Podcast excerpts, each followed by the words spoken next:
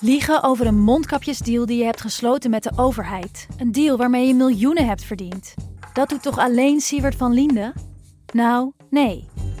Ik ben Felicia Alberding en in de Mondkapjesmiljonairs duik ik met een team van correspondenten in andere schandalen. Want wist je dat Siewert helemaal niet uniek is? Luister de Mondkapjesmiljonairs in je Podimo-app. Of ga naar podimo.nl slash mondkapjes. En probeer Podimo 30 dagen. podimo.nl slash mondkapjes. Deze podcast is 100% expertisevrij en alleen geschikt voor amusementsdoeleinden. De inhoud mag niet worden beschouwd als financieel advies. Dit is Jong Beleggen, de podcast. Ik ben Milou En ik ben Pim. en Pim is terug van vakantie. Oh, zo fijn. En we gaan het in deze aflevering hebben over anti-fragility. En dat doen we niet helemaal zelf, want we hebben een gast. Ja. Thomas Heeg, die weet daar alles van, want hij geeft trainingen om bedrijven weerbaar te maken in de digitale wereld. Extreem belangrijk, want 52% van de bedrijven in de afgelopen 15 jaar zijn eigenlijk failliet gegaan. Van de Fortune 500. Hoe komt dat? Nou ja, dan kun je dus kijken naar hoeveel experimenteert een bedrijf. De free no work, skin in the game. Ja, en hoeveel innoveren ze en hoe agile is het en hoeveel ruimte om fouten te maken. Kortom, een hoop om te bespreken. En we gaan het hebben over, eh, nog heel even kort over Chinese tech. Ja, want veel tijd blijft er waarschijnlijk niet over. Nou goed, maar snel beginnen dan. Yes.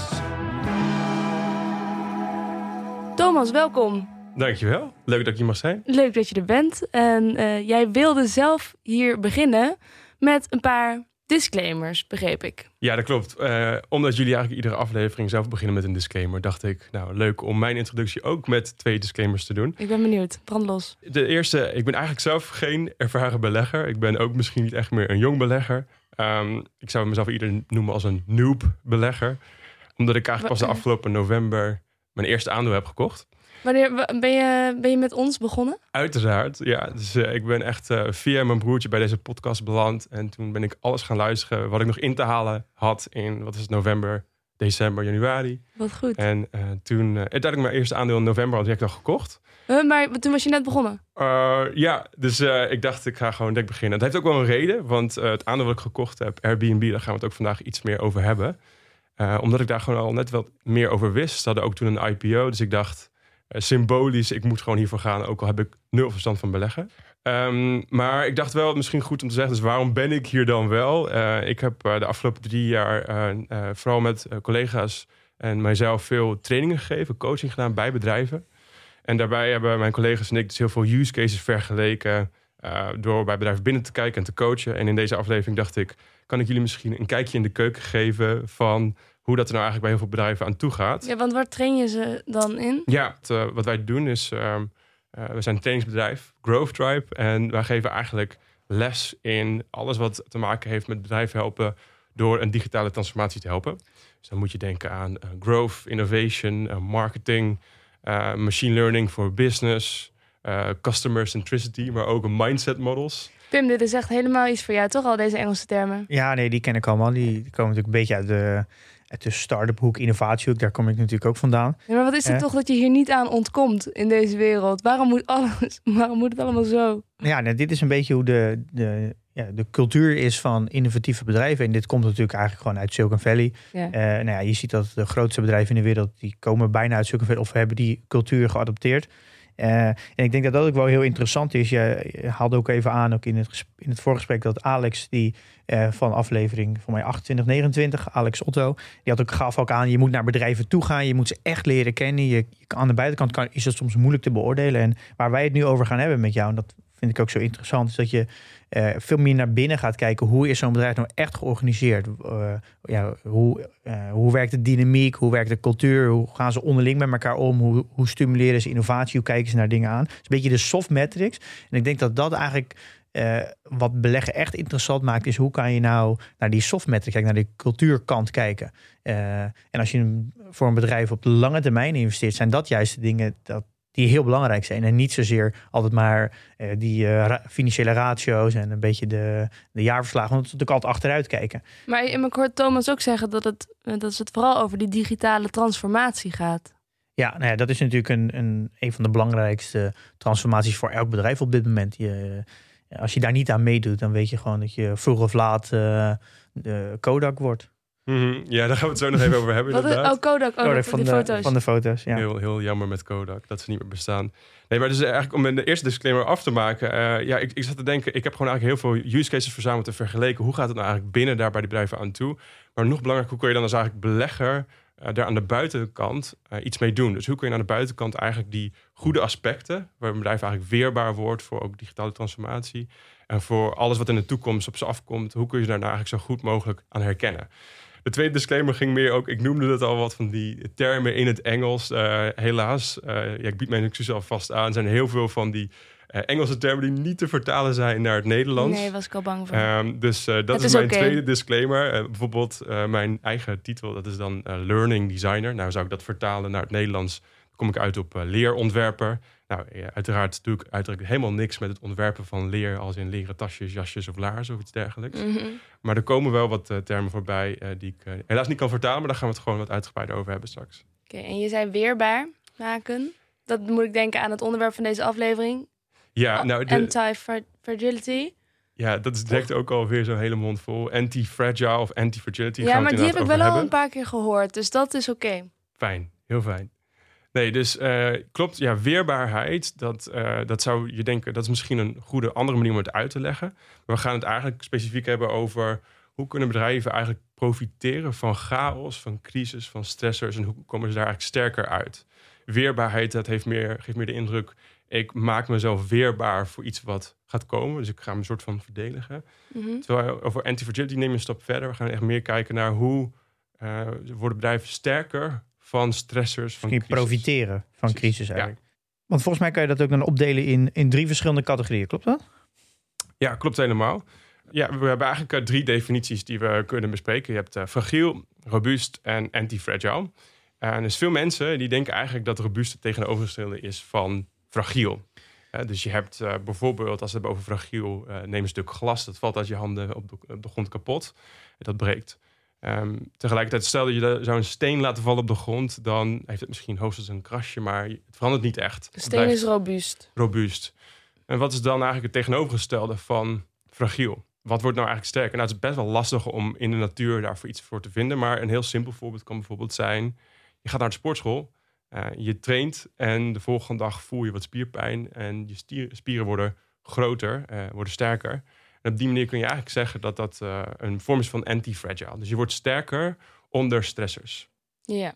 En dat is eigenlijk precies wat je, waar je bedrijven op wil beoordelen. En je wilt natuurlijk de bedrijven hebben die anti-fragile zijn. Die dus eh, er beter uitkomen als er een crisis eh, ontstaat. Ja, En die crisis ontstaat gemiddeld één keer in de tien jaar. En dat zijn de bedrijven die je wil hebben. Ja, klopt. Dus je, je hebt eigenlijk wel allerlei verschillende grote globale eh crisis. Ehm, en dan kun je denken aan klimaatverandering of misschien wel als politieke crisis, als een oorlog, digitale crisis, eh, cyberattacks, pandemieën. En degene die de term anti-fragile heeft gecoind, zoals dat dan mooi heet, eh, Nassim Nicholas Taleb, die heeft ook het boek Anti-Fragile geschreven. Die schrijft heel veel hierover. En een van zijn andere boeken dat, eh, eh, gaat over de Black Swan. Ja, vaak En. Black Swan is eigenlijk een heel groot, onvoorspelbaar event. Wat enorme een soort van ontwrichtende impact heeft op maatschappij, maar dus ook op bedrijven en dus ook op aandeelhouders. Ja. En eh, het lastige is bij die Black Swan events dat je ze eigenlijk niet van tevoren kunt identificeren. Eigenlijk zou je zo kunnen zeggen dat de pandemie waar we nu in zitten, op het moment van opname van deze podcast, is niet echt een perfect voorbeeld van een Black Swan event. Omdat heel veel wetenschappers al lang aangaven, jongens, in de top 10 van grootste risico's die de komende jaren op ons gaat afkomen, is waarschijnlijk ook een pandemie. Ja, dus er is inderdaad met dit onderwerp natuurlijk ook een hele grote rol weggelegd voor pech en voor geluk. Kun je er als belegger wel een pijl op trekken van wat er, wat er gaat gebeuren of eh, hoe anti-fragile een bedrijf is voordat je weet wat voor Black Swan er precies op ze afkomt? Ja, ik denk dat dat echt een hele interessante vraag is. Als we het hebben over risicoanalyse, dan heb je eigenlijk het over het spotten van risico's. Terwijl eigenlijk wat je wilt doen, is kijken naar wat zou een bedrijf juist in plaats van eh, een risico vermijden, wat zouden ze moeten doen om het voor te zijn om sterker eruit te komen. Dus we kijken eigenlijk in plaats van de lagging indicators naar de leading indicators. Oké. En daar hebben we acht van op een rijtje. Dus daar Oh. gaan we ook in deze podcast eh één voor één eh, bij langs straks. En ik denk dat het wel leuk is. Ik dacht, uh, ja, 70% van het leren van beleggen en in alles wat je doet, is eigenlijk door het zelf te doen. Dus ik heb ook voor deze aflevering hebben we een, een canvas gemaakt. Dat is een soort van huiswerkopdracht. die je zelf kunt, thuis kunt invullen. En ook dus naar die acht indicatoren voor anti-fragility zelf kunt kijken in je analyse. Een canvas, een soort wit doek waar je, dat je kan gebruiken om een bedrijf zelf te beoordelen. Ja, dus eigenlijk een, een framework. Dus eigenlijk een, een, template die je invult en uh, waarbij je eigenlijk geholpen wordt in je analyse. Huiswerk, joepie. Ja, en dan komt er een score uit en dan kan je zien waar het bedrijf op uitkomt. Het blijft natuurlijk subjectief. Maar wat ik wel uh, heel interessant vind is dat dit is iets wat je nu langzaam steeds meer online kan doen. Kijk, vroeger nou, als je heel veel boeken leest en ook oudere beleggers, met oudere beleggers praat, je allemaal gaan naar de bedrijven toe, ga met mensen praten, ga, naar de, ga het product zelf gebruiken, ga naar de winkels toe. Uh, en dat is eigenlijk heel logisch, want op die manier kom je erachter hoe het bedrijf precies in elkaar zit. Uh, het kan natuurlijk nog steeds. Ik denk nog steeds dat het heel goed is om, om bijvoorbeeld producten te gebruiken en met, met werknemers te praten. Maar je, hebt, je hebt tegenwoordig heel veel online bronnen waar je ook heel goed kan zien hoe een bedrijf in, intern in elkaar zit. En dat vind ik wel zo interessant over alle alle indicators die we zo gaan behandelen, dat je daar ook een, een hele mooie bron bij hebt om te kijken uh, hoe ze dan scoren. Ja, dus we hoeven gelukkig bij niemand meer op de koffie, maar we kunnen ook hm. gewoon eigenlijk heel veel informatie online vinden. Alleen is een vraag van ja, welke bron moet je hebben, waar moet je zijn, waar moet je naar kijken. En dat gaan we in deze aflevering dus, bespreken. Om even gelijk te zeggen, alles, alles staat in de show notes, want er zijn heel veel bronnen die we gaan benoemen. Dus ga lekker naar de website toe, daar vind je alle linkjes.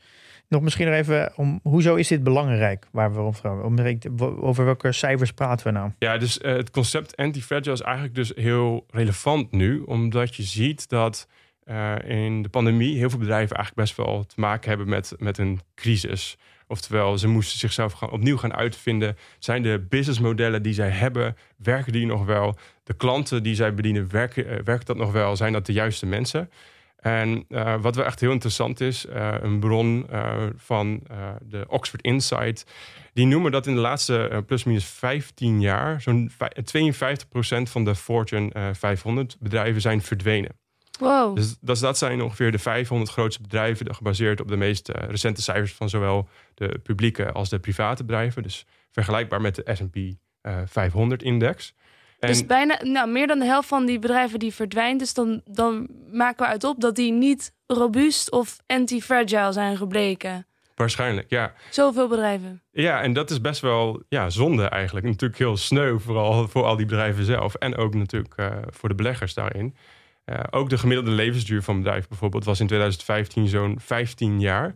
Uh, en denk dan inderdaad aan de S&P-bedrijven van vroeger als de, de Kodak... of ook Blockbuster Video. Dan denk je echt, what happened. Nee, en wat tragisch eigenlijk inderdaad. Ik dacht van, ja, bedrijven als ze eenmaal er zijn, dan blijven ze ook wel even. Maar gemiddeld 15 jaar, dat is, dat is echt niet zo heel ja, veel. En, en, dat getal, dat zakt ook nog steeds verder. En natuurlijk hebben we nu bijvoorbeeld in Nederland hebben we heel veel uh, coronasteun aan bedrijven gegeven. Uh, maar los van die steun is ook de vraag van hoe ziet de markt er voor heel veel bedrijven straks na de pandemie uit? Wat is het nieuwe normaal? En uh, ik denk dat het daarom een heel relevant onderwerp is. Dus ik denk dat heel veel, zowel bedrijven als uh, aandeelhouders, uh, baat bij hebben bij het begrijpen van hoe maak ik mezelf nou eigenlijk anti-fragile, dus weerbaar voor een volgende crisis. Ja. En ik, ik, kunnen we misschien even beginnen met wat zijn de acht indicatoren en dan, en dan met de eerste beginnen? Ja, leuk. Dus um, we hebben inderdaad acht geselecteerd. Ehm, ik noem ze even één voor één en dan gaan we daar later iets specifieker uh, doorheen ook met een, uh, een voorbeeld use case. Dus de eerste is continuous learning, experimentation, agility van agile, innovation, finances, psychological safety, skin in the game en freedom of work. Even, vertel jij dit ook zo aan de bedrijven die je dan traint? Gaat dat ook zo? Echt waar, deze termen, dat zijn gewoon hoofdstukken in onze trainingen ja, ook. Ja, ja, ja. oké. Nou, leuk. Ga door. Ja.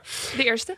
Um, continuous learning. Ja, dus um, wat is het? Uh, en dan gaan we dan kijken waarom is het belangrijk. En vervolgens gaan we dan kijken hoe kun je het natuurlijk zelf meten. Want dat is eigenlijk het leukste stukje. Uh, dus continuous learning, hoeveel tijd en resources is er eigenlijk beschikbaar voor learning and development? Oftewel uh, L&D genoemd in een bedrijf. En ik heb dus een hele interessante bron gevonden. Coursera is een heel groot Amerikaans bedrijf dat in grote hoeveelheid aan online trainingen aanbiedt.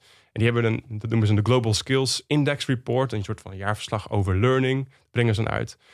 En die hebben daarin iets genoemd, en dat heet de Industry Stock Performance versus Skill proficiency. Nog meer Engelse termen. Hmm. En wat betekent dit? Uh, wat zij zeggen eigenlijk met uh, uh, die, die grafiek, is dat industrieën met een hoog opgeleid talent, specifiek in de technologie skills, die zien een hogere stock return en minder disruptie door COVID. Op zich logisch, misschien. Nou ja, dat minder disruptie door COVID is misschien iets minder logisch. Maar ja, als ze hoger opgeleid zijn, dan, ja. dan heb je betere resultaten. Dus ook los van inderdaad hoog opgeleid, welke vaardigheden hebben het personeel dan? Hè? Dus gaat, welke vaardigheden gaat het spe specifiek over? Denk ook bijvoorbeeld over innovatievaardigheden, over agile vaardigheden, uh, maar ook bijvoorbeeld samenwerkingsvaardigheden.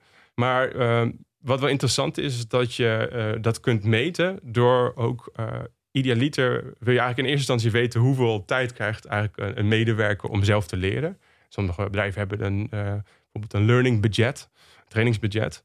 Maar dat is heel lastig om van de buitenkant te vinden. Dus die metric is eigenlijk van de buitenkant voor ons beleggers ook niet heel goed te vinden. Er zijn wel Mhm. twee andere dingen waar je naar kan kijken. Ja. Ten eerste heb je eh, de ratio L&D-medewerkers ten opzichte van het totaal aantal medewerkers. En daarmee dus ook hoeveel eigenlijk een bedrijf investeert in continuous learning. Dus hoe, de, de aanname is eigenlijk, hoe meer mensen in L&D werken als onderdeel van het totaal, hoe meer een bedrijf eigenlijk learning serieus neemt. ja. En elk eh, bedrijven hebben allemaal zo'n L&D-tak.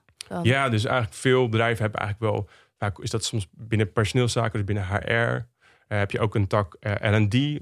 Grote corporates hebben eigenlijk een eigen L&D-team.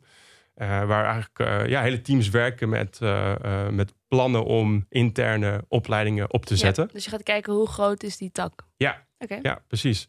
En een tweede pijler waar je naar kan kijken is ook wat zijn de totale opleidingskosten die een bedrijf maakt. En dat wordt ook specifiek opleidingskosten in jaarverslagen, vaak in Nederlandse jaarverslagen zo genoemd. En dat kun je dan bijvoorbeeld berekenen als onderdeel van je totale investeringen. Ja. En eigenlijk is mijn eh, tip voor alle punten waar we straks doorheen gaan. Dan denk je van ja, maar dat is een één gegeven. Waarmee moet ik het vergelijken? En eh, dan is mijn tip eigenlijk binnen een industrie. Vergelijk dan gewoon de appels met de appels. Ja. Dus stel, ik kijk naar een eh, Airbnb. Dan wil ik ook kijken ten opzichte van bijvoorbeeld Airbnb. Wat doet Booking.com? Of wat doet bijvoorbeeld Expedia Group? Hoeveel mensen werken daar in dit geval in L&D? En hoeveel mensen krijgen daar trainingen en opleidingen binnen hun bedrijf? Ja, precies. En eh, om dat direct maar even te noemen, ik heb het opgezocht voor Airbnb. En? Eh, in totaal hebben we zo'n eh, eh, zo'n ja, 14.500 mensen die werken wereldwijd voor, voor Airbnb. Als je dan op LinkedIn zoekt op een bedrijf, dan klik je onder het tapje ehm, People. En dan heb je, zie je eigenlijk alle medewerkers van het bedrijf. Dat is heel fijn. En dan kun je vervolgens in een soort van zoekbar kun je klikken op Learning. Of je typt in Learning. Eh daar zit je ook direct met een groep mensen die in hun titel machine learning hebben te maken. Wat veel meer met artificial intelligence en zo te Ja. maken heeft. Dus dat willen we helemaal niet hebben. Dat zijn de, niet de goede mensen. Dus wat je hebt gedaan is eigenlijk de, de groep learning heb ik gepakt. Daar heb ik dan de mensen met de titel machine learning van afgehaald. En dan kom je uiteindelijk op een groep van ongeveer 1300 mensen. Dus heb, je zit, heb je zitten tellen? ja, Of- letterlijk tellen, ja. En nee, niet tellen Nee, als in... dat- dat wordt ziet voor je het. gedaan. Ja, sorry. ik ben niet alles door. Nee, maar je eh, moet toch de mensen met een machine erin eraf trekken? Ja, ja, maar die som maak je dan wel, ja. ja. Maar je ziet wel gewoon in het totaal aantal medewerkers met die titel. Ja, oké. Het is gewoon eigenlijk één sommetje. Mhm. En dan komen we uit op 9% voor Airbnb. Dus dat, is, eh, dat klinkt best wel goed. Dus eh, bijna 1 op 10 van de mensen die werkt bij Airbnb, die zit in L&D. Ik heb ook nog wat aanvullende bronnen opgezocht. eh, vaak over hoe gaat het over de, de, de, de leercultuur binnen een bedrijf. Heb je een aantal leuke bronnen voor, ga ik straks nog noemen. Wordt echt een soort detective. Toch? Ja, maar dat is natuurlijk beleggen is van 90% onderzoek doen naar het bedrijf en en de rest, ja, dan ben je gewoon aan het wachten daarna. Ja. En het kopen eh, ervan. En Maar het volgen denk ervan aan, helemaal eh, niet. Aan cijfertjes en zo. Maar dit vind ik wel leuk. Dit is een beetje bijna een, beetje een journalistieke bezigheid. Ja, Gewoon, ik, ik denk in de essentie is dit beleggen. Is echt onderzoeken. Want je. eh, nou, fijn dat ik daar toch na 60 afleveringen achter kom dan. ja, want ik denk dat er heel groot verschil zit met beleggen. is Je, eh, als je aan het beleggen bent, koop je eigenlijk het bedrijf. En tegenwoordig wil je heel snel vergeten dat je het verschil tussen een bedrijf en een, en een aandeel.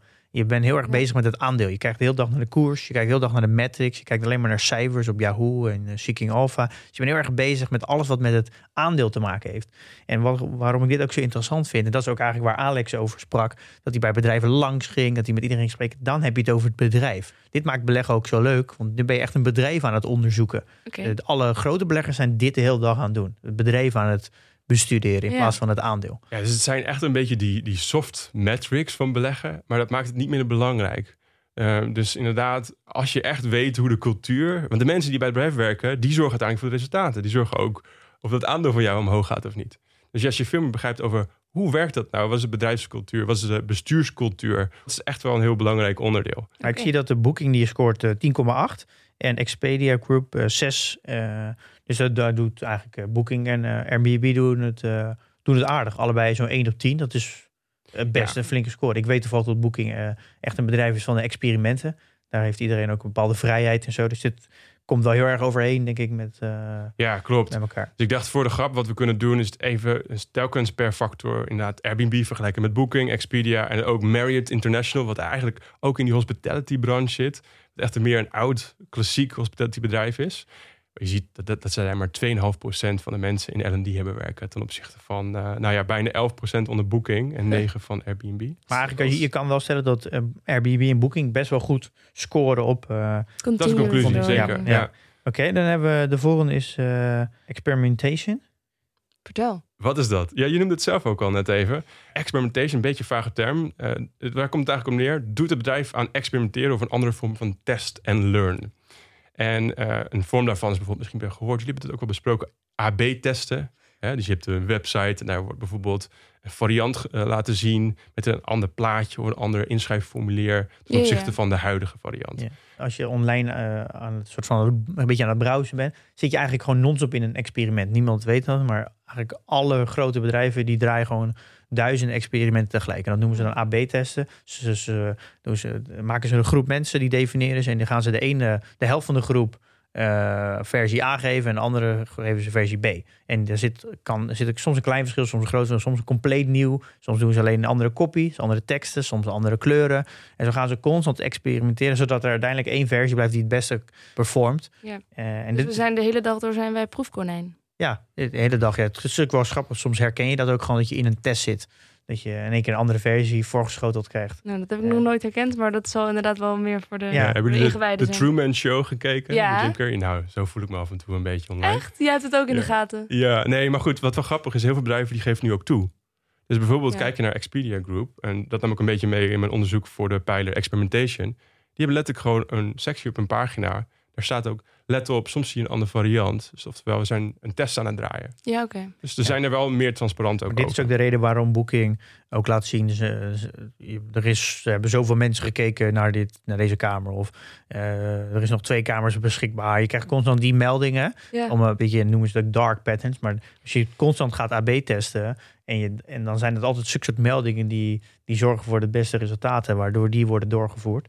Ja, Maar ja, dus even een uh, side note hoe, hoe het internet werkt. Ehm, ik denk even nog terug naar de, waarom is experimentation eigenlijk heel belangrijk? Ga ik nog een bron aanhalen, een eh, heel fijn boek, eh, Experimentation Works van Stephen Tomke. En in dat boek komt een, ook een index voor, dat heet de Experimenters Index. En dit vond ik echt heel interessant. Ehm, er was een, een Harvard ehm, graduate, James Zeitler, en die heeft een, een index gemaakt. Eh, wat hij heeft gedaan is de S&P Stock Performance heeft hij in een lijn eh, weergegeven van wat dat zijn de afgelopen eh 15 jaar. En dan heeft hij ook eh, de stock performance van een nagemaakte index. En dat noemt hij dan de Experiments Index. Dat heeft hij eigenlijk een groep van bedrijven toegevoegd, 500 bedrijven, die heel veel experimenteren. Denk dan bijvoorbeeld aan Amazon, Etsy, Facebook, Netflix, ook waarschijnlijk Booking.com. En wat je dus dan ziet, is dat in 2018, als je naar die gra- grafiek gaat kijken, was de stock performance van de Experimenters Index zo'n 11 keer hoger dan die van de S&P 500. Wederom, het is Wow. geen kausaal verband, wel een correlatie zoals omschreven in het boek. Maar dat is wel echt een enorm verschil. Dus oftewel, experimentation works, zou je kunnen zeggen. Nee, dat kun je dus niet zeggen, want het was een correlatie en geen kausaal verband. Dat is waar. Goed. Eh, maar eh Taleb heeft daar natuurlijk wel wat over gezegd. Die, die geeft ook heel erg dat de, de, de upside, de meerwaarde van een, een, een succesvol experiment weegt zoveel, is zoveel zwaarder dan, dan iets wat gefaald is. En ik denk dat dat Google, Amazon en Facebook laten dat heel mooi zien. Dat die zijn natuurlijk non-stop aan het experimenteren. Maar als er iets succesvol is, dan heeft het in één keer ook zo'n extreme grote upside. Want Ja. bijvoorbeeld Facebook kan dat in één keer wegzetten bij 3 miljard mensen. Dus de upside is zoveel hoger dan zo vaak falen. eh, waardoor het denk ik op lange termijn heel succesvol is. Ja, Ja, en ik denk ook de reden waarom het dus werkt, eh, is dat het, je bent eigenlijk continu bezig met het de-risken van je keuzes. Dus als jij bedrijfskeuze moet maken over een nieuw product of een nieuw businessmodel, en je kunt daar een testje op loslaten voordat je massaal al je geld en al je mensen erop inzet, dan ben je eigenlijk een, een aanname aan het testen. Ben ik aan het de-risken. Ja. Hoeveel experimenten doen, eh, eh, doen Airbnb en Booking en zo per Ja, week dus- of per dag? De bron die ik heb gevonden uit eh, voor Airbnb was uit iets in 2008, 2007. Toen draaiden ze zo'n 700 experimenten per week. Dat is niks vergeleken met Booking.com eh, van dit jaar. 1000 experimenten per dag. Eh, Expedia Group noemt in een eh, blog, in ieder geval de, de hoofd van experimentation, die noemt zo'n eh, honderden per jaar. En van het Marriott Hotel, of Marriott International, weet ik het niet. Heb ik niks gevonden. Ja, maar dit is natuurlijk wel echt een echt heel groot verschil. Eh, dit is ook de reden waarom Booking voor mij zo groot is geworden. Dit, Ja. Hier staan ze wel een beetje op bekend. Hè, dat, eh, dat de autonomie heel erg bij de developer zelf lag. Bij het personeel. En die konden allemaal zelf een AB-test opzetten. Zelf een experiment doen. Waardoor eigenlijk in de hele organisatie en, eh, eigenlijk gestimuleerd is om constant te testen. En dan werd het ook echt live gezet. En Ja. Dat is natuurlijk een, eh, ja, dan krijg je de hele organisatie breed. Volgens mij meer dan 10.000 werknemers. Die de hele dag experimenten aan, aan doen zijn. Ja. Ja, dan krijg je natuurlijk dus een compounding effect als het gaat om, om verbeteren. Oké, dus experimenteren werkt. Tussen aanhalingstekens. Oké, Quote. derde punt. Het derde punt is agility. Nou, de meeste mensen kennen de term agile wel. En wat betekent het eh, nogmaals? Eh, medewerkers kunnen snel en effectief reageren op eh, bijvoorbeeld veranderingen in hun werkomgeving. En ook die slagen daarin het benutten van nieuwe kansen. Nou, je denkt misschien al dat het redelijk logisch waarom dat belangrijk is. Maar vooral in tijden van verandering, in tijden van crisis is het heel belangrijk om dus echt wendbaar te zijn. Nou, hoe kun je dat dan Mhm. goed meten? Ja. Ehm, eh, MIT School of Management is een van de misschien wel bekendste hoge business schools eh, in, de, in de wereld. Het is ook steeds beoordeeld ieder jaar als een van de betere business schools. Waar zitten ze ook weer? Is het niet eh, Massachusetts? dacht Ja, ik? ja. Volgens Ja. mij wel. Die hebben een, eh, een eigen index gemaakt. Eh, dat heet de Culture 500 Rankings. Dat is gewoon een website voor iedereen toegankelijk. Ehm, en in die Culture 500 hebben ze dan op basis van negen pijlers. Sommige komen overeen met onze pijlers in deze aflevering. Eh, maar op basis van die negen pijlers, bijvoorbeeld innovation, customer centricity, execution, performance, ehm, hebben ze dan eigenlijk die top 500 bedrijven per pijler ja, la- laten zien. En dat is dan gebaseerd eigenlijk op feedback van eigen personeel. En dan kun je bijvoorbeeld uitkomen op een score tussen de min 2 en de plus 2 in een matrix. Oké. En dan zeggen zij zelf hoe wendbaar ze zich hebben gevoeld. Of eh, dat ze ja, zich konden aanpassen aan... Ja, eh, dus, dus hoeveel eh, personeel zelf gelooft in... eh, ten eerste hoeveel wordt er gesproken over agility... maar ten tweede ook hoe, hoe agile voelen ze zich. Hoe wendbaar mogen ze zijn in hun werk. Maar hoe betrouwbaar zijn zelftests? Dat is altijd een nou, het grappige is dat er ook gewoon bedrijven heel laag scoren. Eh, en omdat ze gewoon zelf kritisch zijn. Waarschijnlijk zijn de tests ook, of de reviews anoniem geschreven. Stel je vergelijkt eh, de, de cultuur van Booking.com vergelijkt met Airbnb.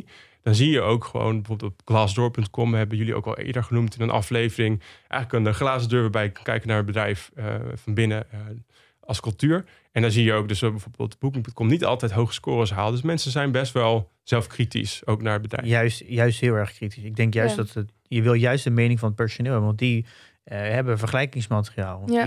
ik krijg daar juist heel veel waarde aan. Ja, dat zei Alex toch ook. Je moet Ja. juist spreken met, eh, met werknemers en oud-medewerkers. En het voordeel van, van succes onderzoek is dat het anoniem is. En dat is Glassdoor dus ook. En daardoor krijg je een veel eerlijkere, eh, denk ik, een eerlijk, eerlijke Ja, ja. mening. Dus een hele betrouwbare metric dus dat van de MIT School of... Ja, nou, nadeel is natuurlijk wel, er staan maar 500 bedrijven in. Stel, jij ja. wil een bepaald beoor- bedrijf beoordelen en die staat er niet bij. Dus helaas ook eh, voor echt veel van die kleine bedrijven is er ook gewoon soms heel weinig data. Ja. En dan heb ik het nu over agile, maar ook over de andere pijlers is er soms over kleine bedrijven gewoon echt weinig te vinden. Dus, Dat is eh, natuurlijk een nadeel. welke bedrijven scoren bijvoorbeeld heel goed? In, eh, Ja, dus eigenlijk de klassieke big tech altijd natuurlijk. Hè. Die zijn heel agile. Netflix, Amazon, Facebook, Apple. Maar een hele interessante die bovenaan kwam.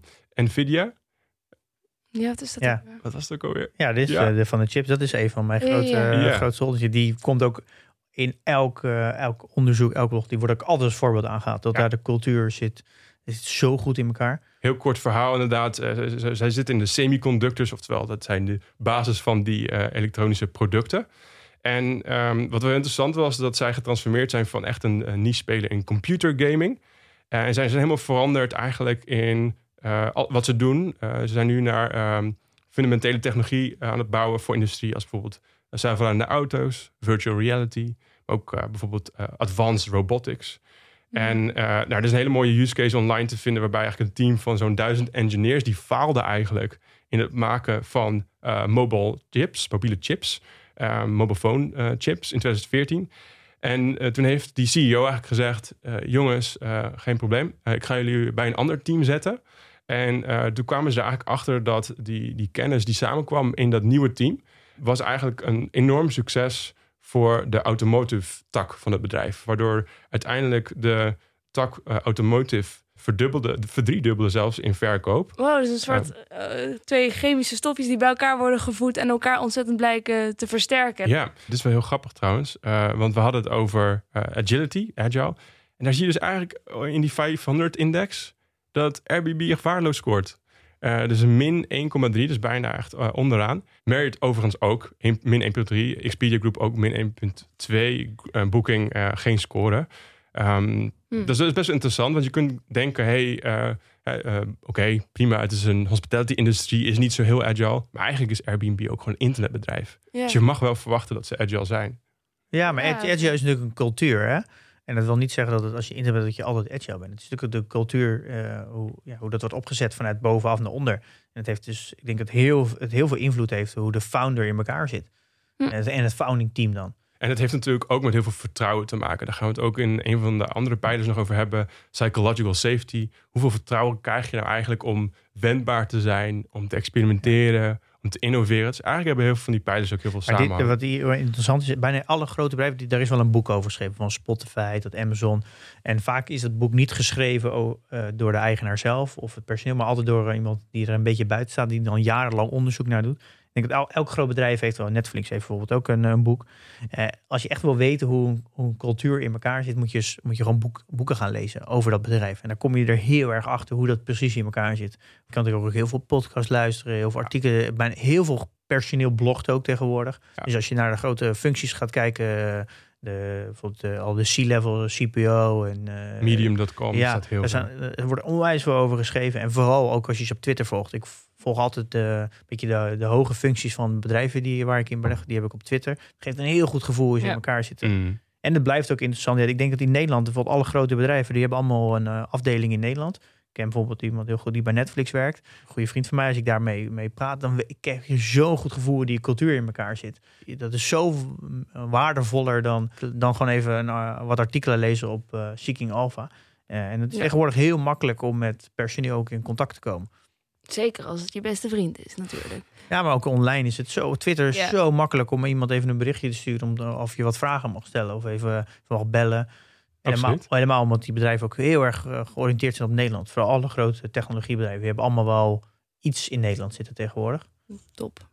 En gaan we naar het volgende punt? De volgende, innovation.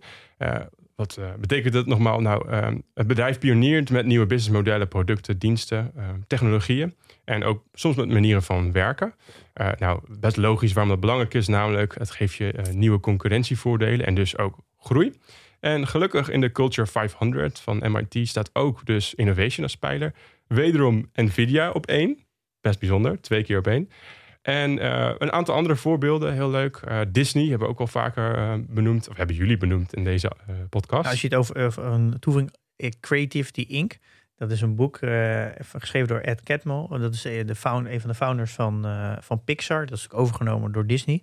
Nou, dat is echt een van mijn favoriete boeken. Dat, dat boek is echt, echt fantastisch. Creativity Inc. Ja, vind ik echt eh, eh, een prachtig boek. Die laat heel mooi zien hoe de cultuur van eh, Pixar in elkaar zit. Hoe ga je om met, met 10.000 creatieven die allemaal de allerbeste in de industrie zijn. En die ah, 700 uur willen besteden aan een vissenkom die in de achtergrond van Ratatouille, de film, eh, dat die vis natuurlijk beweegt. Maar dat is een achtergrondscène. Dus je, en dat gebeurt is maar voor mij een seconde in beeld. Echt een fantastisch boek. Ja. Oké. Cool, ja, nee, we kennen natuurlijk Disney van de mooie content van vroeger, eh, de zwart-witte muis. Maar dat is natuurlijk gewoon nu, los van content, helemaal overgegaan tot een platform met schaalbare content, Disney+. Plus. En hoe doet Airbnb dit op Ja, ook innovatie? echt heel goed. Dus eh, plus 1,8. hè. Je kunt maximaal plus 2 punten halen. Eh, Marriott scoort plus 1,1. Expedia Group 1,5. En eh, Booking.com staat niet in de index, maar ongetwijfeld heel veel over te vinden. Die zullen het ook zeker goed doen. Ehm, dan gaan we naar 5. financiën en omzetconcentratie. Ja, ik kan daar wel wat over vertellen. Ik denk dat daar dat is misschien iets meer een. eh, De rest zijn iets meer soft metrics. Dit is misschien iets harder wat je ook kan, kan vinden. Maar ik denk dat het eh, wel heel belangrijk is als het gaat om of je ja, is, eh, anti-fragile bent. Is dat je ook de mogelijkheid hebt om. Ja, je, moet, je moet er wel goed bij zitten. Je moet wel geld hebben om ook dit te kunnen doen. Eh, en ook om in slechte tijden te kunnen keren en het kunnen, een periode te kunnen overleven. En ik denk dat het daar heel belangrijk is dat je eh, de concentratie van de omzet, dat dat heel belangrijk is. Dus zit er een groot risico bij één specifieke klant. Dan wil ik even een voorbeeld aanhalen Ja. uit mijn portfolio. Eh Fastly, nou, dat is een van mijn holdings. Daar is eh, op het hoogtepunt is de, eh 13% van de omzet uit TikTok gekomen. Nou, we weten dat TikTok is van ByteDance, dat is een, een Chinees bedrijf. En die heeft nogal onder vuur gelegen door, door toen de tijd Trump. Eh, en dat, dat merk je dan gelijk in, eh, in de, de winst en in de omzet van Fastly. Omdat er één- één specifieke klant onder druk zit, kan Fastly zelf niks aan doen. Hebben ze eigenlijk gelijk wat, flink wat tikken gekregen. En dit is ook, ze hebben dus een hele grote klantconcentratie. Ja, Dat is- en dan ben je dus niet heel erg anti-fragile. Nee, eh, dus dat Ja. is heel belangrijk. En dan ook de leveranciersconcentratie. Nou, dat het verschilt natuurlijk een beetje of je dat echt nodig hebt. Maar sommige partijen die zijn natuurlijk heel afhankelijk van leveranciers. Nou, neem bijvoorbeeld, en als je telefoon maakt, ben je afhankelijk van chips. Of van, van batterijen als je een elektrische auto maakt. En dat is wel heel belangrijk dat je, eh, als je dus je batterijen maar van één Ja. bedrijf haalt. En die zegt op een gegeven moment, eh, nou ja, ik ga niet meer aan jou leveren of de prijs gaat omhoog. Dan heb je gelijk een probleem. Ik denk dat dat ook een mooi voorbeeld van Intel is. Die maakt al de, de chips van, eh, voor Apple. Apple gaat ze zelf maken en eh, ja, die hebben het gelijk heel erg zwaar. Ja. Ehm, en dan de volgende is eigenlijk de, gewoon de financiële gegevens. Dus hoeveel cash hebben ze? Hebben ze andere investeringen en deelnemingen die ook groeien? En dat geeft ook heel veel flexibiliteit. Nou, nou, bijvoorbeeld Just Eat heeft een deelneming van 33% in iFoods. Dat geeft ze gewoon heel veel flexibiliteit. Dat, je, dat ze dus altijd nog de mogelijkheid hebben om, om die te verkopen. Eh, of mee te ruilen in dit geval. Dat ze, eh, nou als iemand dat wil overnemen en dat je dat kan ruilen met een andere, ander bedrijf, die, waardoor je nog meer eh, marktaandeel in, in, de, in de regio's krijgt waar jij zelf actief bent. Of je kan het gebruiken als, eh, ja, als de cash gebruiken om, eh, om her te investeren. Dus je, je bent daar ook veel meer anti-fragile. Schulden is natuurlijk een hele slechte. En heb je een vrije kaststroom. Dus heb, blijf je bewegelijk. En daar is bijvoorbeeld Amazon heel bekend om. Dat die al de leveranciers altijd.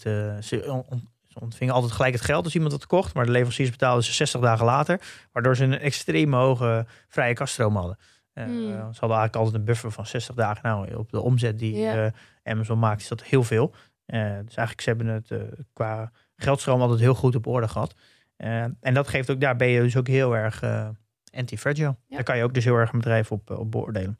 En. Hoe doet eh, Airbnb dat? Ja. Ja, we kunnen zo even kort doorlopen hoor. Dus eh, cash en investment 6,6 miljard. Schuld lange termijn 2 miljard. En ik denk dat deze het meest interessant is. De vrije kaststroom, zoals je zelf ook aangaf, super belangrijk. Was eh 494 eh, miljoen dollar. En dat is interessant omdat ze in het jaar eh, 2020 een verlies hadden van eh, 4,9 miljard dollar. Uh, Mhm. Dus je kan eigenlijk bijna daarmee al zeggen dat is zo gezond. Dat, eh, dat is eigenlijk voldoende. We hoeven ze eigenlijk niet meer echt te vergelijken met Ja. hun concurrenten. Dat is Hoezo het, is dat zo gezond? nou, het voordeel van Airbnb is dat ze natuurlijk ontvangen gelijk het geld. Iemand die boekt eh, een Airbnb, dus die moet gelijk betalen. Eh, vaak ook in, wel in delen, maar je ontvangt eigenlijk het geld als Airbnb zijn en direct. Eh, maar vaak betalen ze pas de host als diegene ook daadwerkelijk is geweest. En dan ook nog daarna nog. Dus ze hebben altijd een buffer, denk ik, van misschien wel eh 30, 60, 90 dagen. Waar ze, ze kan je dus heel makkelijk. Je hebt heel veel cashflow. Dus je kan daar heel erg goed mee spelen om jezelf liquide te houden. En ik denk dat heel veel bedrijven daar ook aan en onderdoor gaan. Sommige bedrijven maken gewoon heel veel winst. eh, maken hele mooie omzet, groeien hard. Maar omdat ze gewoon niet goed een cashflow op orde hebben. En op een gegeven moment gewoon een rekening niet meer kunnen betalen. Gaan ze toch nog failliet. Oké. Hebben we tot zover de financiën op orde, heren? Kunnen we naar het volgende punt? Dus eh, punt 5 is eigenlijk inderdaad een harde metric. En de laatste drie zijn iets eh, softer. Eh, psychological safety. eh, oftewel, hoe voelig voelen medewerkers zich eigenlijk om zich vrijuit te spreken, eh, fouten te maken, nieuwe ideeën in te brengen. Maar ook bijvoorbeeld misstanden aan te kaarten. Waarom is dat nou eigenlijk belangrijk? Eh, nou, ruimte krijgen om fouten te maken en je kwetsbaar op te stellen is eigenlijk een voorwaarde eh, voor anti-fragility. Eh, dus oftewel, je moet eigenlijk een soort van kreukelzone hebben in je werk om fouten te kunnen maken, zodat je daarvan kan blijven leren.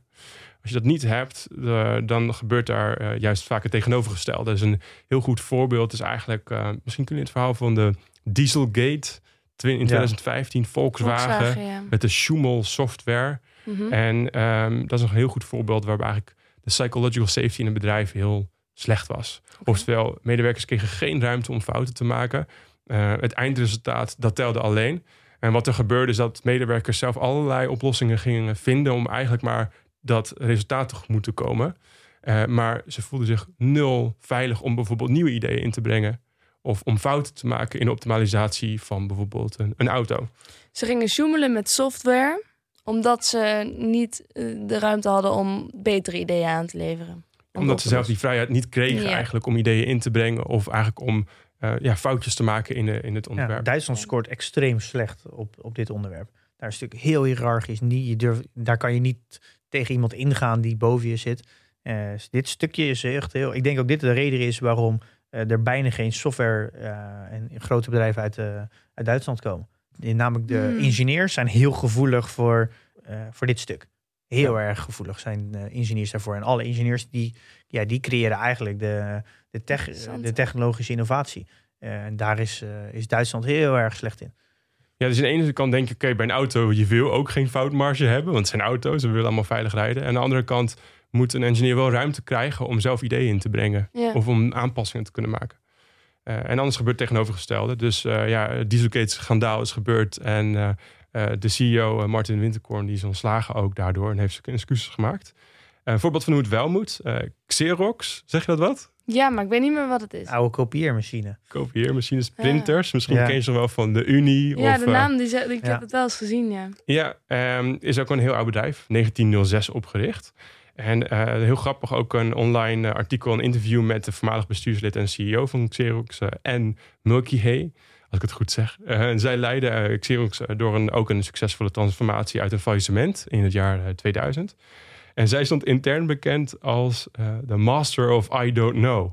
Omdat ze dus mm. eigenlijk altijd oprecht was uh, wanneer ze iets niet wist. En dat vond ik ook zelf wel een heel mooi voorbeeld van nederigheid. Om eigenlijk zelf een werkcultuur te creëren waarin personeel zelf uh, vragen durft te stellen. En het dus ook oké is als jij een vraag niet kan beantwoorden. Want de, term psychological safety die is bedacht door een Amy Edmondson.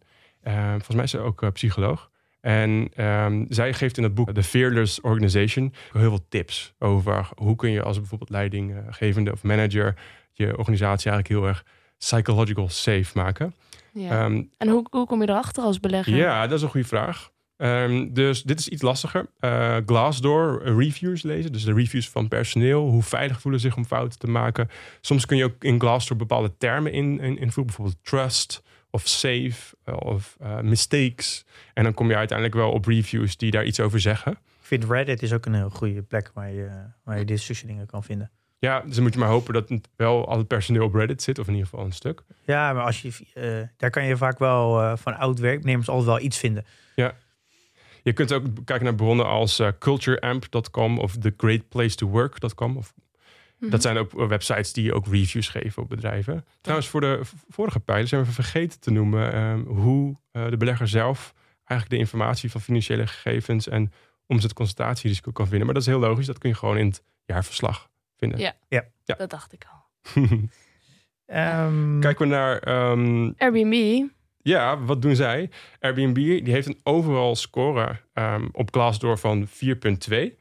Ehm, dus ik kon daar niet zo heel veel specifieke punten over psychological safety in reviews lezen, maar wel een blog ook over hoe de board heeft besloten om eigenlijk alle notulen en beslissingen van een boardmeeting eigenlijk openbaar te maken via hun internet. Dus dat is wel een manier om heel veel ja, transparantie in je besluitvorming te brengen en dus ook heel erg eerlijk te zijn over welke afweging je maakt. Mhm. Ehm, als je de overall Glassdoor score van Booking kijkt, is die 3.8, dus ietsje lager. Marriott International 4.1, Expedia 4.0. Dus ja, Airbnb doet het eigenlijk wederom best wel goed. Ja. Uh, En dan de volgende, skin in the game. Skin in the game, ja. Hoeveel opgelopen risico, financieel of uh, op een andere manier, heeft eigenlijk het management gelopen? Dus eigenlijk in welke mate loopt de leiding zelf risico? Best logisch, als je leiding geeft aan een bedrijf, dan is het ook wel fijn dat je weet dat degene die leiding geeft, en dat hij ook enigszins een eigen risico heeft. Want anders heb je het gevoel dat hij van alles kan doen zonder dat hij daar zelf schade onder leidt. Ja. En ehm, hoe doe je dat? Ehm, je kunt um, checken of de CEO of de founder zelf een aanzienlijk deel van de aandelen in bezit heeft. Bijvoorbeeld als benchmark, zeg maar, uh, minimaal 5% van de aandelen uh, per boardmember. en twee, uh, zijn de founders nog aan boord? Ja. En dat kun je ook heel makkelijk online vinden met eh, wat tools. Dus eh, met de tool theorg.com kun je ehm, kijken wie zit er in de boord. Dus gewoon de orga organogram, zoals dat dan mooi heet. Ehm, en je kunt ook met andere tools, uh, websites zoals Guru Focus, kun je precies zien hoeveel aandelen bezit die CEO nou eigenlijk. Ja. En wat je dan doet, ja, wederom even een klein sommetje maken. Je kijkt naar het totaal aantal uh, uitstaande aandelen. En dan pak je dus de, de hoeveelheid aandelen die die CEO in bezit heeft. En een percentage uh, Ja. pak je dan. Ik zou dat wel afzetten tegen het salaris. Want soms bijvoorbeeld bij Booking eh, heeft de CEO 0,05. Dus klinkt natuurlijk heel weinig. Maar dat moet je dan even uitrekenen hoeveel vermogen dat is. En dan moet je dan even afzetten tegen zijn salaris om een beetje te kijken wat het perspectief is. Dus die eh, maar een half jaar salaris in aandelen heeft, is dat natuurlijk heel weinig. Maar heeft hij 20 keer zijn jaar salaris in aandelen, dan is het weer heel Ja, veel. ja. Je moet het wel even in perspectief Ja, dat is zetten. Oh, goeie. ja. Ja, goede Eh, toevoeging zeker. Want ja, een founder heeft natuurlijk altijd heel veel procent. Dat is natuurlijk logisch. Maar als een, ja, een CEO dus niet de founder is, eh, dan is dat natuurlijk heel anders. Oké. Nou, Airbnb, alle drie de founders ehm, zitten ook nog in de board. En die hebben tussen de 14 en 15 procent van de aandelen per persoon in bezit. Oh. Dus dat is echt gigantisch veel. ja. Uh, Booking.com inderdaad, eh, eh, je moet inderdaad wel het salaris, zoals je zegt, meenemen. Eh, de huidige CEO, Glenn Vogel, heeft 0,05 procent van de aandelen in bezit. Er zitten geen founders meer in de board bij Booking. Het zijn trouwens Nederlandse founders. Hè? Die, Ja. Ja, die hebben het veel te vroeg verkocht. Hey, maar dus eh, hoe meer skin in the game, hoe beter? Eigenlijk wel. Ja. Nou, hoe meer het belang van zijn keuzes ook. Ja. Of wat hij er zelf ook gevolgen van heeft. Dus ja. En trouwens, een van de boeken van Nicolas Taleb gaat ook, het is een laatste boek over skin in the game. Dus als je daar meer over wil lezen. Zijn we eigenlijk al bij de laatste. Freedom of work. Het klinkt heel prachtig. En wat betekent het? Eh, dus hoeveel vrijheid hebben medewerkers in hun werk? Eh, hoe gedecentraliseerd is het bedrijf eigenlijk? Hoeveel pauze mogen ze nemen? ja, dat zou fijn zijn, maar daar komt het net niet op, eh, op neer. Oh. Het komt eigenlijk meer eh, neer op ehm, hoeveel vrijheid krijgen ze om zelf processen in te richten, eh, zelf te bepalen hoe ze werken. Dus processen, maar ook bijvoorbeeld welke tooling ze gebruiken. Sommige grote corporates die doen ja, toch wel best wel lastig. Ze zijn heel beschermend naar welke software een medewerker wel niet mag gebruiken. Mhm. Eh, soms ervaren wij dat ook in trainingen. Hè, dat je niet zomaar een tool mag gebruiken die wij in de les eh, noemen. Maar eigenlijk waar het op neerkomt is hoe meer vrijheid zo'n medewerker heeft om zelf processen of tools te gebruiken, hoe beter. Want dat betekent voornamelijk dat in tijden van crisis dat teams heel erg wendbaar zijn. Want ze mogen eigenlijk zelf bepalen, hey, er is een nieuwe situatie aangebroken. Wat heb ik nodig? Wat heb ik nodig? Welke tools eh, heb ik daarvoor nodig? En ik denk dat je jezelf misschien wel kan herinneren toen je moest beginnen met thuiswerken in het begin van de pandemie. Toen opeens was het proces van je dag misschien ook anders. Je gebruikte andere tooling, je gebruikte Zoom, MS Teams opeens. Eh, maar ook de samenwerkingstools. Er zijn tools bijvoorbeeld Miro, een, een whiteboard voor de online. Ja, wij gebruiken dat direct. Heel veel bedrijven die mogen dat niet zomaar gebruiken. Eh. Had jij dat zelf, dat je bepaalde tools moest gebruiken opeens toen je begon met thuiswerken? Nee, eigenlijk niet echt. Maar dat heeft ook een beetje met mijn werk te maken. Ik werkte toen nog met één andere vrouw en wij hadden gewoon ons korte lijntje. Dat was gewoon bellen. Ja. Weet je wel? Dus eh, nee. Nee, ik had dat, Dat helemaal niet. niet. Nee, Maar dit is ook wel in lijn met maar wat, me het- voorstellen. wat er trouwens ook uitgekomen is uit heel veel onderzoeken over wat, is nou, wat vinden eh, werknemers nou de, de belangrijkste dingen bij een werkgever. En daar, komt, daar is uitgekomen autonomie, verbondenheid en eh, bekwaamheid. Ja. Eh, dat zijn eigenlijk de drie belangrijke onderdelen bij een, eh, bij een werkgever. Ja. Dat, eh, dus dat geeft wel dit ook aan dat autonomie eh, voor eigenlijk de meeste mensen het allerbelangrijkste is. En dit geeft het freedom of work is daar eigenlijk ook een uiting van. Nee, het was wel op een gegeven moment was het even de vraag of ik een, eh, een Adobe pakket mocht blijven gebruiken. Toen ik veranderde van werk. En toen dacht ik wel van ja, dat moeten ze me echt niet afnemen. Want dan kan ik gewoon echt mijn werk ook veel minder goed doen. En dat zou ik echt heel vervelend vinden als ik nu met een ander programma moet leren werken. Toen mocht ik het wel houden, uiteindelijk. maar dat is wel, dat soort dingen, dat is wel, dat is wel freedom of work, denk ik. Ja, ja, het is een mooi boek geschreven door Daniel H. Pink. Nog een boek. Drive heet het. En daar noemen ze inderdaad ook als drie pijlers. Autonomie, mastery en purpose. Eh, wat een personeelslid moet hebben. Ja, om sorry jongens. Zoveel termen. Ja, nee, neem maar niet uit. Maar ik ga dat gewoon allemaal niet lezen. Daar heb ik helemaal geen tijd voor. Je kunt nog ook... een hele eh, stapel andere boeken. Ga ik je nog een tip geven. Blinkist. Dat is een hele nee, fijne... nee, eh, ik ga het niet lezen. Maar goed, nee, vertel. ja. Blinkist is, eh, hoef je niet te lezen. Het is Oh. een, dus een boeksamenvatting van eh, ongeveer acht- 18 minuten. Oh. En dan heb je eigenlijk de leukste stukken uit het boek. Vooral voor businessboeken is dat eigenlijk heel fijn. Blinkist.com. Oké, Is dat misschien wat voor jou? ja. Wie weet. Hoe knows? Maar het is wel een goede twijfel. Het is wel een goede tip. Oké. Ehm, ik wil nog even naar de hoe. Hoe meet je ehm, freedom of work? Ehm, nou ja, dat is ook best lastig. Maar hoe ik het gedaan heb, is met een eh, website buildwith.com. En als je dan een bedrijf invult, dan zie je dus direct hoeveel tools gebruikt het bedrijf eigenlijk. En dan moet je natuurlijk ook even kijken naar welke tools, software, eh, wat dat zijn. eh, wa- waarvoor kun je het gebruiken. Eh, daarnaast ook kun je natuurlijk zoeken, wederom artikelen, boeken, tweets over hoeveel vrijheid heeft een, eh, ja, een personeelslid eigenlijk om zelf eh, processen in te richten of tools te gebruiken. Airbnb die heeft eh, via de tool buildwith.com meer dan 150 tools die ze gebruiken. En dat gaat ook over bijvoorbeeld samenwerkingstools, Workplace bij Facebook, een soort Mhm. van Slack. Ja.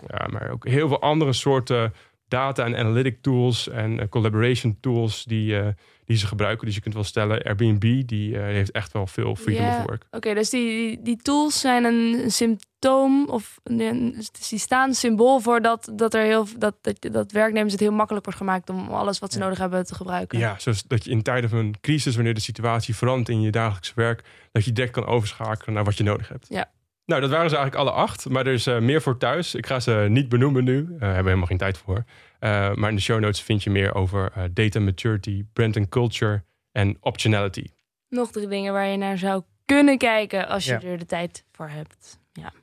Um, en misschien ook wel leuk om, uh, we hebben natuurlijk elke keer Airbnb als voorbeeld gepakt. Jij hebt ook het canvas ingevuld, die uh, jij beschikbaar stelt. Zullen we ook in de community delen. Daar heb je ook even de score ingevuld van uh, Airbnb. En volgens mij kwam jij uit bij Airbnb op een score van 34. Uh, waarvan je op elke categorie zijn er acht, maximaal vijf punten kan geven. Dus kom je maximaal op 40 uit. Uh, dus, Vind ik hoog hoor. Vind ik hoog. En de anti-fragility zit in 32 tot 40. Dus jij beoordeelt Airbnb als Ja, dat is natuurlijk wel een leuk voorbeeld om te nemen. Uh, helemaal omdat het natuurlijk mijn eerste aandeel was. Maar ik heb inderdaad in de show notes even um, een link gestuurd. Iedereen kan een kopietje automatisch maken. Dat gebeurt direct. En dan zie je eigenlijk in zes slides eerst wat uh, instructies. Hoe gebruik je het canvas? Nog even een herinnering van wat zijn die acht pijlers en hoe kun je ze meten? Met de linkjes naartoe. Inderdaad, uh, hoe ik het voor Airbnb heb ingevuld. Ook met mijn bronnen gelinkt. de score die ik heb gegeven in wat je al zegt. Uh, aan de, op de laatste slide zie je eigenlijk dat de bedrijven die tussen de 0 en 24 punten uitkomen zijn fragile. Dus de 24, 32 robuust. En uh, boven de 32 tot 40 uh, is anti-fragile. Nou, Thomas, wat fijn dat je al dat werk hebt gedaan ja. voor, voor iedereen. Ik heb wel nog één kritische vraag voor je. Pim zegt altijd dat je je eigen aandelen wel een beetje door een rooskleurige bril bekijkt. Hoe groot is de kans dat dat bij jou ook gebeurd is? Ja, 100 procent. Oh. Kijk, ik zou eerlijk zijn, dat eerste aandeel wat ik heb gekocht was eigenlijk puur symbolisch. Want ik dacht, ik ken dit bedrijf heel goed. Uh, ook puur door de use cases die ik heb bestudeerd. Yeah. Ik heb ook letterlijk voor de grap maar één gekocht. Toen het een IPO werd, toen kwam ik er later in de andere aflevering achter dat ik helemaal nooit bij een IPO direct moest kopen. Yeah. Daar ging ik al helemaal nat. Um, ik zou zeggen, kijk naar um, het canvas. En mij lijkt het heel leuk. Dat is ook een beetje het doel van deze aflevering. Om elkaar te inspireren via de community. Dus als jij uh, zelf een bedrijf beoordeelt. Uh, kijk eens of je het canvas kan gebruiken. Wat voor je werkt. En dan nog leuker om het uh, te delen. Leuk. Deze week geen PDT-update. Uh, ja, we hebben onze tijd wel beter te besteden. Maar we willen natuurlijk wel alle nieuwe vrienden van de show bedanken. Dat ze vriend van de show zijn geworden. Nee, zeker. Ja, absoluut. Het is weer uh, elke keer weer een, uh, weer een feestje. Weer een feestje. Ja.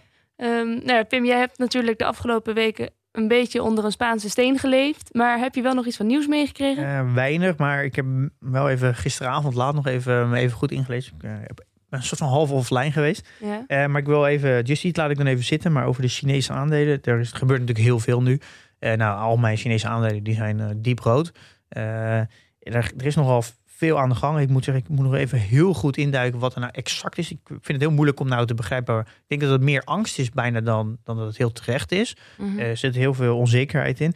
Maar waar, voor mij is één vraag heel erg belangrijk. En die, die kan ik eigenlijk niet direct beantwoorden. Maar is, is, heeft het ingrijpen van de overheid nou permanent invloed op de toekomstige verdiencapaciteit van de bedrijven? En dat is wel iets uh, waar eigenlijk helemaal niet over gesproken wordt. Uh, de overheid grijpt heel erg in, wat denk ik heel erg terecht is. Hadden ze, nee, wij hebben nu het probleem in Europa en Amerika dat techbedrijven veel te groot zijn geworden. En wij hebben het nu alleen maar over ingrijpen. Nou, de Chinese overheid doet dat nu direct. Op hun eigen manier. Misschien niet helemaal waar wij het mee eens zijn, maar ze doen het wel. Dus ik denk dat dat ze het doen niet heel slecht is. Ehm, nu is natuurlijk heel erg de vraag, gaat dit ingrijpen invloed hebben op de verdiencapaciteit? Ik denk dat dat uiteindelijk de belangrijkste vraag wordt. Want als, als dat uiteindelijk niet blijkt te zijn, ja, dan kan je eigenlijk nu Alibaba, Tencent en zo echt voor, uh, voor een prikje oprapen. En, en die vraag moet ik de komende tijd voor mezelf ook gaan beantwoorden. Wat ik nu ga doen met, deze Chine, met de Chinese aandelen die ik Dus jij weet het ook echt nog niet? Nee, ik, maar ik vind ook niet als je nu in één keer twee dagen, drie dagen naar beneden gaat of een week, dat je daar ook gelijk op moet reageren. Nee. Uh, ik, kan, ik neem even een paar weken de tijd om dit een beetje, dat dit een beetje rustig wordt, een beetje uitspeelt. Dan ga ik hebben, uh, ja, kan ik veel betere keuzes ja. maken. Het hoeft niet per direct uh, bij te kopen of te verkopen. Heel goed, rustig aan. Keep your cool. Kim? T Kim? Tim? Pim. Sorry, uh, het is dit Anouk.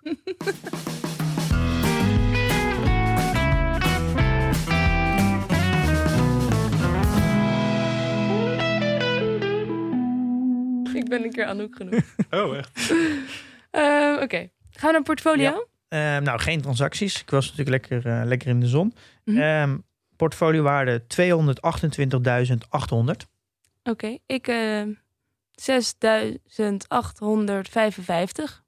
is een beetje, heb je ook gemerkt dat je echt op en neer bent gegaan? Ja, behoorlijk. Was, ja. Een, uh, was een bumpy ride. Ik maar ben, het kan me echt niet schelen. Dus als ik dat nee, zie, ik ben echt van, uh, voor mij even een piek weer naar 60.000 rendement. Weer naar 50.000 gaan. En toen weer terug naar 60. En nu weer gezakt. Het gaat uh, in dezelfde beweging weer heen en weer.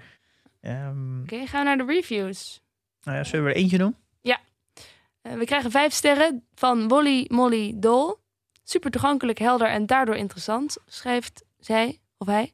Bedankt dat jullie het zo helder uitleggen. Ik begon recent te luisteren vanaf de eerste aflevering. Morgen luister ik de tiende aflevering. En ben ik klaar om te gaan beleggen. Oh ja, de tiende aflevering. Ja, toen ben, toen ben je ook begonnen, hè? De tiende. Ja. Toen ben ik ook begonnen. Nou, leuk, leuk om te horen. Dankjewel voor, uh, voor deze Ja. review. Ja. En uh, veel succes met beleggen. Ja. Ehm, Pim, wat gaan we uh, in augustus doen? Um, ja, iets heel leuks. We gaan sowieso augustus en september. Dat worden fantastische maanden. En misschien nog wel een beetje uitloop naar, uh, uh, naar oktober. We gaan, ja, wordt het toch nog een slutty summer? Ja, we gaan, heel, we gaan bijna alleen maar gasten krijgen. Eigenlijk door mijn vaderschapsverlof en door de zomer zit eigenlijk allemaal een beetje opgeschoven. En dat Ja. uh, komt uh, in augustus en september er allemaal uit. We hebben echt, kan je nu al vertellen, fantastische gasten. Ja. Ik ben er uh, eigenlijk nu al heel erg trots op. Ik Eh, ook, ik ook. Um, maar we gaan in augustus eerst een, uh, een vierdelige, ja, noemen we even een zomerserie maken over hoe doe je nou een fundamentele analyse. En dit gaan we doen met, uh, met Dennis Emmelkamp. Nou, wel bekend. Mhm. Uh, die is al in een aflevering geweest over waardebeleggen. En jij hebt video's met hem gemaakt? Ja, in de community, klopt. Samen met hem gaan we, uh, we hebben eigenlijk een fundamentele analyse opgedeeld in vier categorieën. Uh, dus het, snap ik het bedrijf, het verdienmodel, het competitieve voordeel en het management, uh, de financiën. Dus hoe, uh, hoe lees je nou een, een, jaarrekening en wat is nou echt belangrijk? en daarna de waardering, dus hoe waardeer je een bedrijf? Dus... En portefeuillebeheer. En die gaan we in vier afleveringen, gaan we eigenlijk door alles heen over hoe doe je nou een fundamentele analyse. En, dus het worden vier ja, fantastische afleveringen. Thomas Heeg, heel veel dank voor je komst. Ik vond het heel leuk om hier te zijn. Ik ja, dankjewel. aan je lippen gehangen en het was gezellig, vond ik. Ja, ik vind, dit, dit, dit, ik vind het een heel leuk onderwerp. Dit. Ja. Leuk, uh, leuk ik vond het ontzettend gezellig om hier te zijn. Nou, we gaan wel lekker verder in de Group hug. Ja, group hug hier all over. Nee, um, we Is gaan nog wel even... voor bier, wilde ik zeggen, maar dat... Nee, dat nee, is het dus... helaas nog niet. Nee. Was het maar zo'n feest. Wacht even. Ja, komt, komt vast een keer. Um, ja, en in de tussentijd investeer in je kennis. En beleg met beleid.